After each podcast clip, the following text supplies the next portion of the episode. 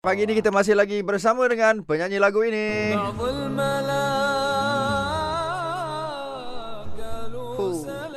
itu baru dengar dia menyanyi, belum Ha-ha. dengar lagi mengaji lagi. Ha, yang dia buat mengaji tu yang buat orang ramai boleh hafal Quran. Wow. Ramai hafal Quran pasal Oh, Syekh. Syari punya lagu eh. Power Masya eh. Alright baik kita bersama dengan Syekh Syari dan juga sahabat kita translator kita Mm-mm. Ahmad Fallata Ya. dari Madinah dan Mm-mm. mungkin ramai juga yang uh, belum tahu Syekh Syari daripada Kuwait. Kuih. Ha, dari Kuwait. Alright. Tadi saya ada tanya dekat uh, Syekh Syari, how long uh, it take to to memorize Quran Mm. and what's the tips? أه، حفظت القرآن الكريم خلال من سنة ونص إلى سنتين ويعني لا شك أن اللي يحرص على حفظ القرآن هذا عمل يعني أه، له فضل كبير وصاحبه كما جاء في الخبر أن من حفظ القرآن أدرجت بين جنبيه النبوة غير أنه لا يوحى إليه. وفضائل حافظ القرآن كثيرة جدا لا تعد ولا تحصى.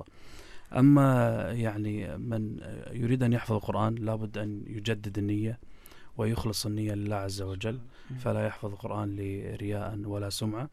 ثم أن يحدد الهدف. إذا حدد الهدف قال مثلا أنا سأحفظ بعد أسبوع آه، جزءا كاملا.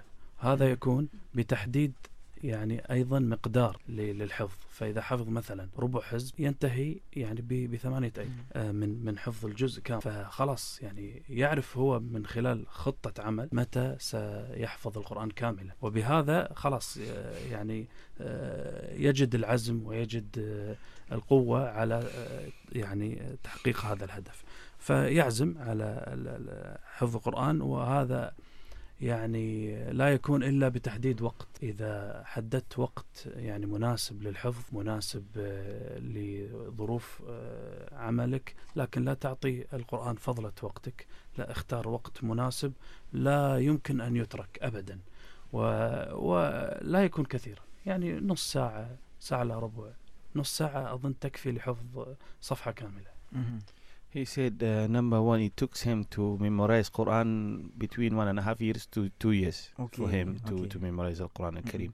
He said when it comes about um, the tips Mm-mm. how to recite, uh, how to memorize the Memorize, Quran. yes. He said number one, you have to redo your niyat.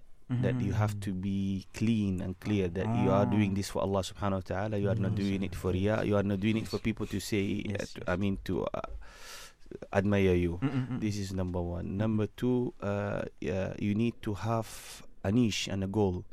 Uh, once you are going to memorize Quran, you have to put the target, timing target for how long you are pla- planning to memorize Quran. Mm. In the same time, you need to have uh, a timeline for yourself. Mhm. Plus, how many juzu you are planning to memorize Okay. within one week. Mhm. Uh, and also the hizb because based on the juzu, uh, how, how many ju- the juzu you can segment the hizb as Mhm, well. mhm. And he said also in the same timing, you need to make sure that you give, you choose a proper time for you to memorize Quran. Mm-mm. You cannot just uh, give Quran.